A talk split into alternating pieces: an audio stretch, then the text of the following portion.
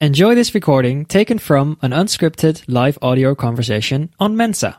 That's M E N T Z A. संज्ञा जी, अभी जुड़ती ही होंगी तो जब तक वो जुड़ती हैं, मैं आज रेडियो प्लेबैक इंडिया से मेन्स ऐप पर पॉडकास्ट होने वाले कार्यक्रमों की थोड़ी सी जानकारी दे दूँ शुक्रवार की शाम सात से आठ बजे तक कविताओं के नाम होता है सात बजे सुप्रिया पुरोहित के साथ कविता जंक्शन और साढ़े सात बजे कविता विद सुनीता रात आठ बजे पंकज ठक्कर के साथ म्यूजिकल जर्नी विद पंचम साढ़े नौ बजे दी अविनाश जोशी शो जिसमें बाबा नागार्जुन को आज याद किया जाएगा। संज्ञा जी नमस्कार। नमस्कार। जी दीपिका जी नमस्कार। तो मैं बस आज के कार्यक्रमों की जानकारी दे ही रहा था। मुकुल जी आपका भी स्वागत है।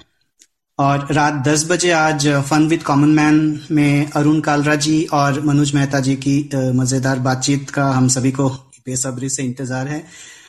और साढ़े दस बजे ऋषि एस के साथ स्टूडियो सेशंस में आप सब भाग ले सकते हैं। तो ये कार्यक्रम आज के हमारे हैं, जो मुख्य रूप से पॉडकास्ट होने जा रहे हैं।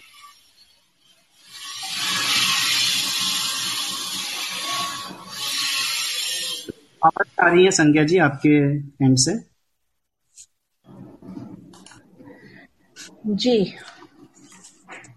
बस। हेलो मुकुल जी।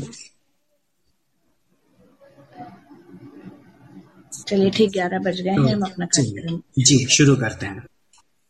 नमस्कार यह रेडियो प्लेबैक इंडिया गीत कविता कहानी या किस्सा हर जज्बा इंडिया के दिल का। रेडियो।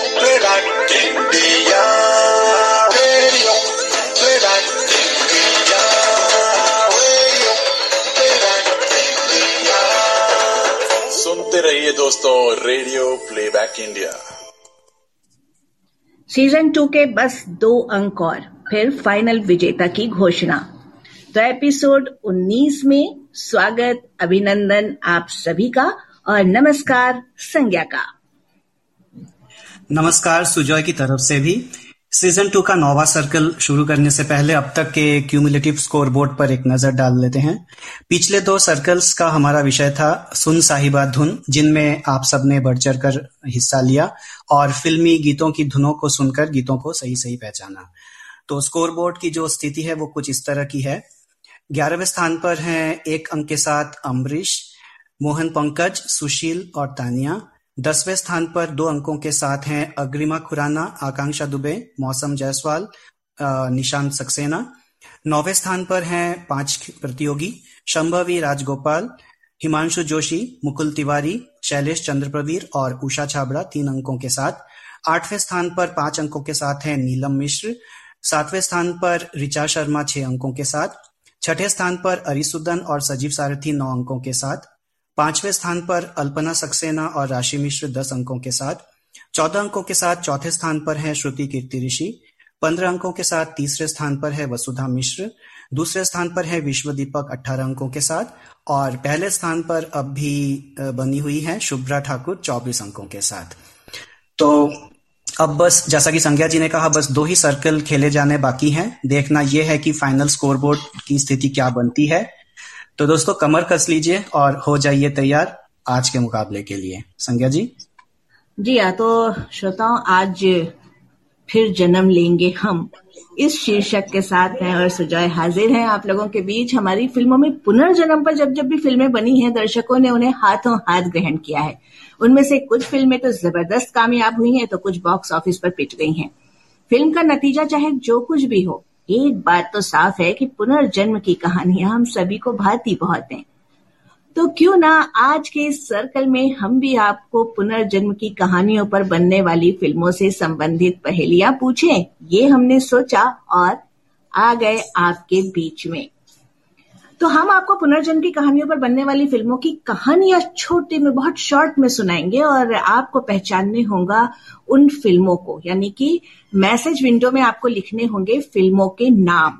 पर ध्यान रहे कि एक प्रतियोगी किसी प्रश्न के लिए अपना जवाब सिर्फ़ एक बार दे सकता है। सिर्फ़ एक बार। ध्यान रखिएगा ये एक नया नियम है इस बार। कहानी समाप्त होने से पहले प्रथम सही जवाबदाता को दो अंक दिए जाएँगे और कहानी पूरी होने के बाद जवाब मिलने पर एक अंक। हर प्रश्न के लिए हमने तीन सही जवाब दाताओं को अंक प्रदान करने का निर्णय लिया है। तो चाहे आप एक प्रश्न पर दो अंक पाए या एक अंक पाए, ये आपके ऊपर है। और अब हम शुरू करते हैं पहली कहानी पहला, इस सर्कल का पहला प्रश्न। सुजॉय जी सुना रहे हैं ये कहानी, और आप बताइए, कहानी के दौरान अगर आप बता देंगे, सही जवाब तो दो नंबर पूरी कहानी होने के बाद बताएँगे तो एक नंबर। जी, और विश्व दीपक जी ने जैसे पूछा है कि पूरा नाम लिखना होगा फ़िल्म का तो जी हाँ पूरा नाम लिखना होगा फ़िल्म का, क्योंकि मतलब एक पूरा नाम ना लिखने से मतलब किसी और फ़िल्म का नाम भी हो सकता है, इसलिए पूरा नाम लिखना ज़रूरी है। तो चलिए, ये है आज की पहली पहेली। ये कहानी इलाहाबाद की एक खूबसूरत पुरानी हवेली की कहानी है। हवेली का नया मालिक हरिशंकर अपनी इस नई हवेली में रहने के लिए आते हैं। बूढ़ा माली उन्हें इस हवेली की कहानी सुनाते हैं कि किस तरह एक प्रेम कहानी इस हवेली में अधूरी रह गई थी। बीस साल पहले एक आदमी और उनकी प्रेमिका कामिनी यहाँ रहा करते थे। कामिनी सारा दिन उनके आने का इंतज़ार करती और वो उससे मिलने आधी रात को आता। एक बार एक तूफानी रात में उस आदमी का जहाज़ डूब जाता है और वो मर जाता है। अपने उस अंतिम सफ़र पर निकलने से पहले वो कामिनी से कहकर गया था कि उनका प्यार कभी खत्म नहीं होगा। पर जुदाई के दर्द को कामिनी सह नहीं सकी और वो भी कुछ ही दिनों में गुजर गई। बूढ़े माली से ये कहानी सुनने के बाद हरिशंकर रात को सोने के लिए अपने कमरे में जाता है कि दीवार पर टंगी हुई एक तस्वीर ज़मीन पर गिरती है, जिसे देख हरिशंकर की आँखें खुली की खुली रह जाती हैं। तस्वीर में जो आदमी है, वो हूबहू हरिशंकर जैसा दिखता है। और तभी बाहर एक लड़की के गाने के, गाने की आवाज़ सुनाई देती है। हरिशंकर आवाज़ का पीछा करते हैं। हरिशंकर को देखते ही वो लड़की अचानक गायब हो जाती है। तो बताइए, ये कौन सी फ़िल्म की भूमिका है? अभी तक जितने भी जवाब आए हैं, सब तुक्का। एक भी जन दो नंबर पाने का हकदार नहीं बना है। जी ये सबसे पहले जवाब आया है किन का आया है सबसे पहले?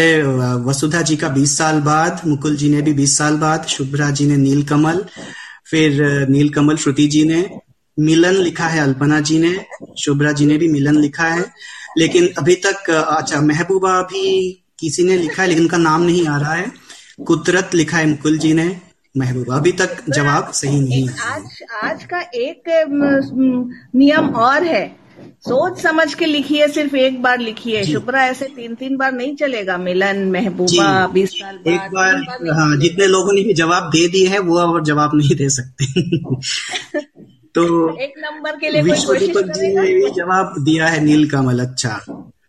तो अभी तक तो आप सोचिए अब जिन लोगों ने जवाब नहीं दिया है वो सोचिए कि कौन सी फ़िल्म हो सकती है।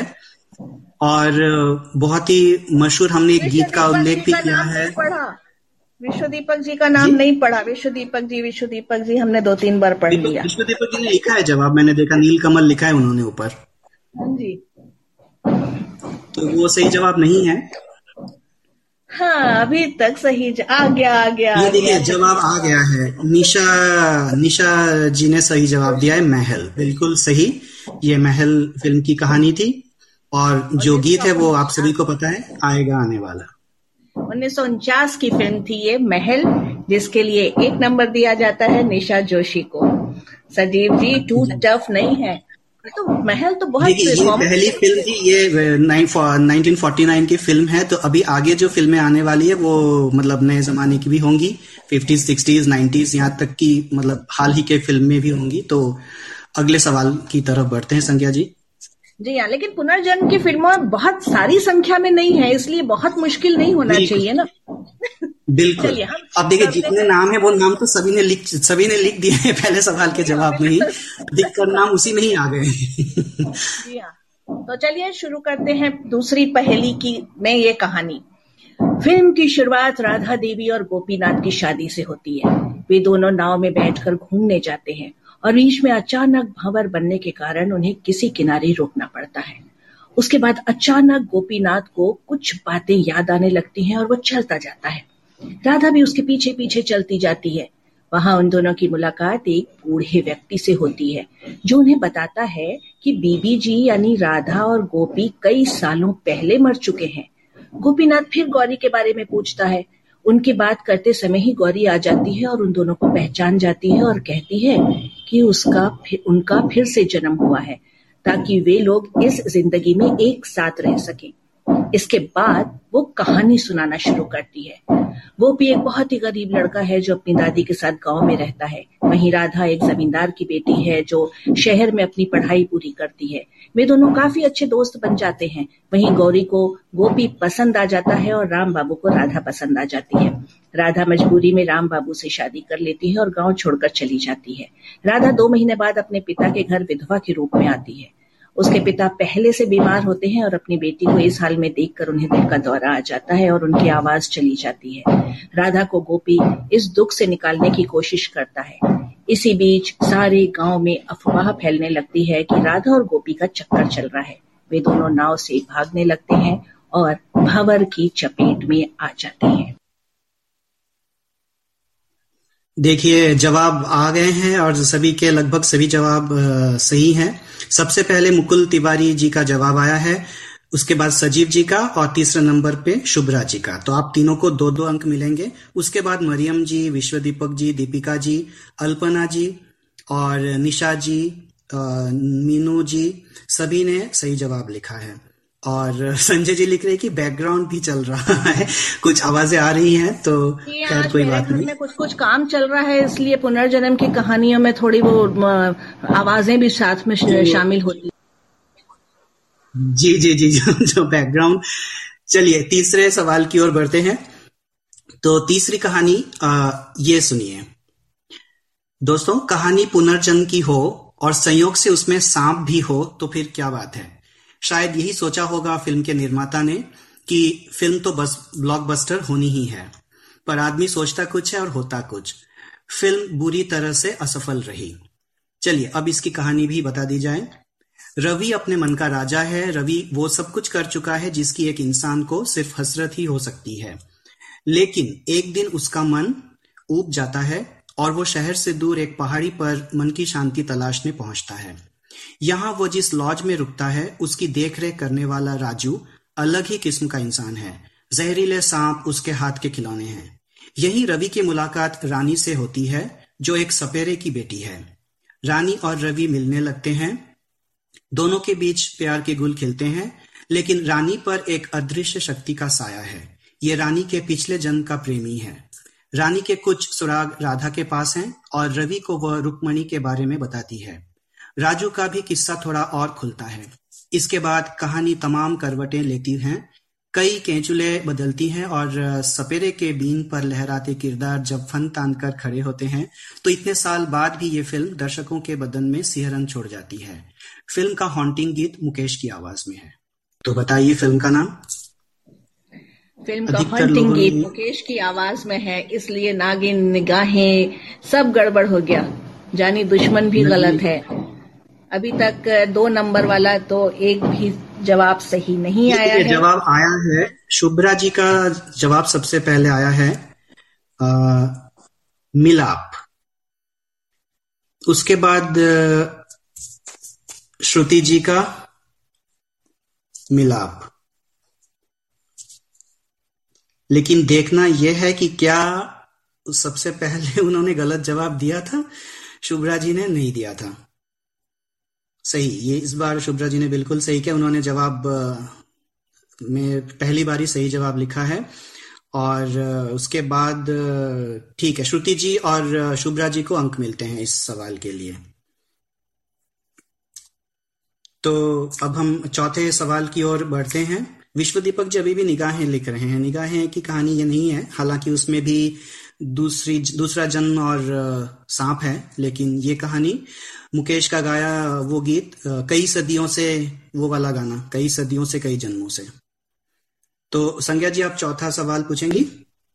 जी हाँ चौथा सवाल विद बैकग्राउंड गायक सूरज को उसकी मंगेतर ने वीणा भेंट की। इसके बाद वो अक्सर रात में गाना सुनता है। एक दिन स्टेज शो के लिए जाते समय वो एक अज्ञात स्थान पर भारी बारिश में फंस जाता है। वो एक छोटे होटल में रहने के लिए जाता है, जहाँ उसकी मुलाकात रत्ना नाम की एक महिला से होती है। रात के दौरान वो देखता है कि रत्ना वही गाना गा रही है जो अक्सर रात में वो सुनता है।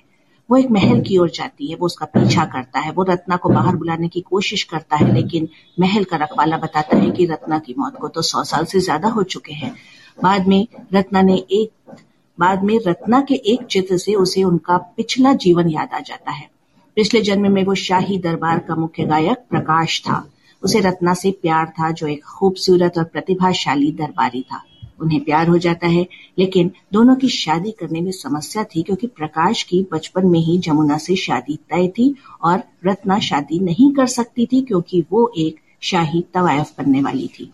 आखिरकार उन्होंने भागने का फैसला किया, लेकिन वे मारे गए और उन्होंने एक दूसरे से वादा किया कि वे फिर मिलेंगे। जी, संज्ञा जी देखिए, जवाब आ गए हैं। सबसे पहले इस बार सही जवाब आया है वसुधा जी का, महबूबा, और उसके बाद सजीव जी का दूसरे नंबर पे, तीसरे नंबर पे, मुकुल तिवारी जी। आप तीनों को दो दो अंक मिलेंगे। उसके बाद नीलम जी ने अच्छा नीलम जी ने महल लिखा था, नहीं, नीलम जी, महल तो हो चुका है पहले सवाल में ही। उसके बाद अल्पना जी ने महबूबा, शुभ्रा जी ने भी महबूबा लिखा है, और महबूबा ही सही जवाब है। राजेश खन्ना हेमा मालिनी वाली फ़िल्म। तो चलिए अब हम पाँचवें सवाल की ओर बढ़ते हैं। कोई अनाम भी है? जी हाँ कि आ, आ, उनका नाम शायद अभी उन्होंने लिखा था मैं अभी आ, अच्छा महबूबा जी हाँ सबसे पहले जवाब महबूबा किन्होंने दिया है? वसुधा जी का है पहला जवाब। नहीं एक नाम लिखा है लेकिन उसमें सिर्फ़ ग्रीन गोला है नाम नहीं है। जी नाम नहीं है। चलिए अब हम आ, आ, हम इसमें चैट में देख लेंगे बाद में अभी नहीं तो समय निकलता चला जाएगा आ, बाद में देखना पड़ेगा। मेरे ख्याल से बाद में ये ग्रीन गोले के साथ मीनू आई अच्छा। मीनू सिंह। तो अच्छा अच्छा ठीक है हम इसको देख लेंगे उनका जवाब अगर पहले होगा तो उनको फिर जी हाँ अभी इन्होंने नाम एंट्री पांचवे सवाल की ओर बढ़ते हैं हम। पांचवा सवाल। चंद्रमुखी अपने माता पिता के साथ शिमला के एक रिजॉर्ट में पहली बार आती है। उसे वहाँ कुछ अजीब सा लगता है, पर वो उसका कारण पहचान नहीं पाती। चंद्रमुखी की मुलाकात डॉक्टर नरेश गुप्ता से होती है। नरेश को चंद्रमुखी पसंद आती है और परिवार वाले उन दोनों की शादी की बात करते हैं। उधर मोहन कपूर वकील बनने वाला होता है। वो भी शिमला में अपनी पढ़ाई और करियर में मदद करने वाले जनक सिंह से मिलने आता है। जनक सिंह अपनी बेटी करुणा की शादी मोहन से करने की बात करता है और मोहन मान भी जाता है। उन दोनों की सगाई हो जाती है। संज्ञा जी मुझे लगता है अब कहानी पूरी बताने की ज़रूरत नहीं है क्योंकि सभी के जवाब सही है। तो समय को बचाने के लिए हम हाँ जी बिल्कुल। सही बात है। कुदरत नाम जो है सबसे पहले भेजा है श्रुति कीर्ति ने फिर सजीव जी ने और फिर शुभ्रा ने। लेकिन शुभ्रा ने तीन बार कुदरत कुदरत तीन बार अलग अलग जगह भेजा है ऐसा क्यों पता नहीं? तो फिर वसुधा जी का आया अल्पना जी का भी आया है शैलेश जी आपका भी स्वागत है। आप बहुत सप्ताहों के बाद आप जुड़े हैं आज। मुकुल जी ने भी लिखा है कुदरत। उसके बाद अच्छा विश्व दीपक जी शुभ्रा जी मरियम जी सभी के जवाब सही है। तो कुदरत है तो एकदम कहानी जैसे ही पढ़ना शुरू किया तो मतलब साथ के साथ लगता है चंद्रमुखी नाम सभी को याद होगा और हाँ, शिमला का रिजॉर्ट। जी। हाँ, चलिए अब हम छठे सवाल की ओर बढ़ते हैं संज्ञा जी, जी हाँ। छठा सवाल, करण और साना दो विपरीत स्वभाव वाले होते हुए भी एक दूसरे से प्यार करते हैं। उधर, वैज्ञानिक डॉक्टर यतीन्द्र खन्ना ने पिछले पंद्रह सालों से शोध करके एक टाइम मशीन का निर्माण किया है। साना टाइम ट्रेवल करके मुंबई के भविष्य को देखना चाहती है, पर करण से विवाह से पहले ही उसकी एक दुर्घटना में मौत हो जाती है। करण टाइम मशीन की मदद से अतीत में जाकर साना से मिलना चाहता है। उधर डॉक्टर यतीन्द्र करण और साना के भाई राहुल और बहन दिया टाइम मशीन की मदद से भविष्य में चले जाते हैं और साल 2050 में पहुंचकर मुंबई का नज़ारा देखकर हैरान रह जाते हैं।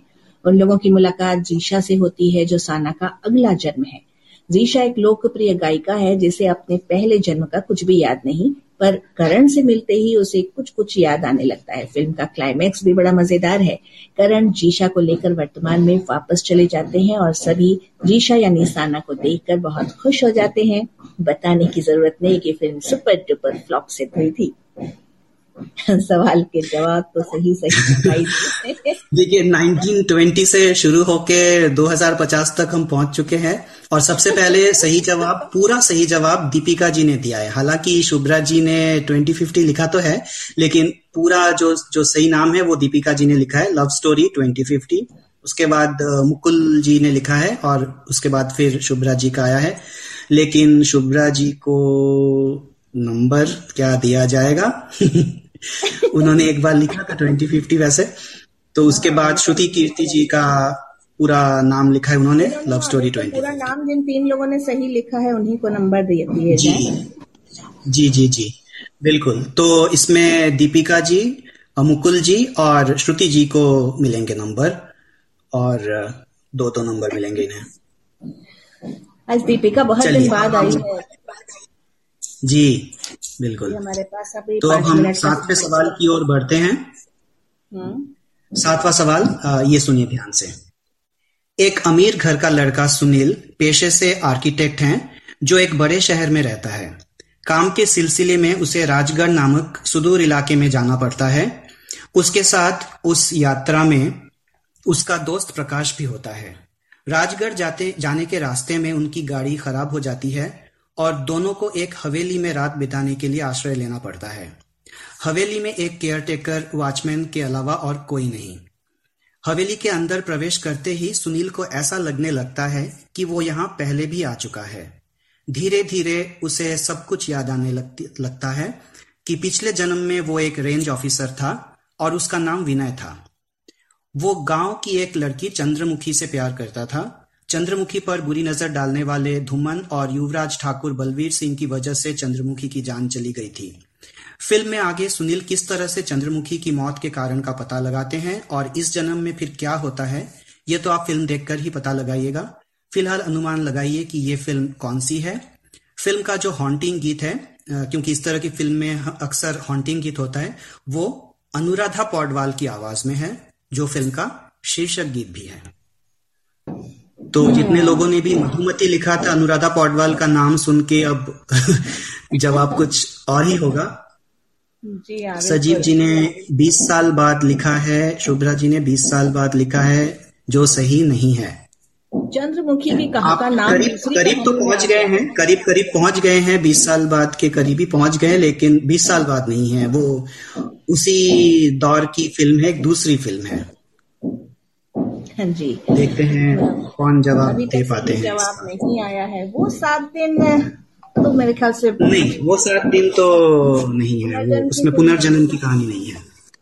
वो कौन थी? तो सिक्सटीज की फ़िल्म है नीलम जी। ये तो अनुराधा पौडवाल के गाए गीत की हम बात कर रहे हैं तो वो एट्टीज कम से कम एट्टीज तो हो गई सबको तो ये एट्टीज लेट एट्टीज की फ़िल्म है। निगाहें भी नहीं है रिचा जी। जी हाँ।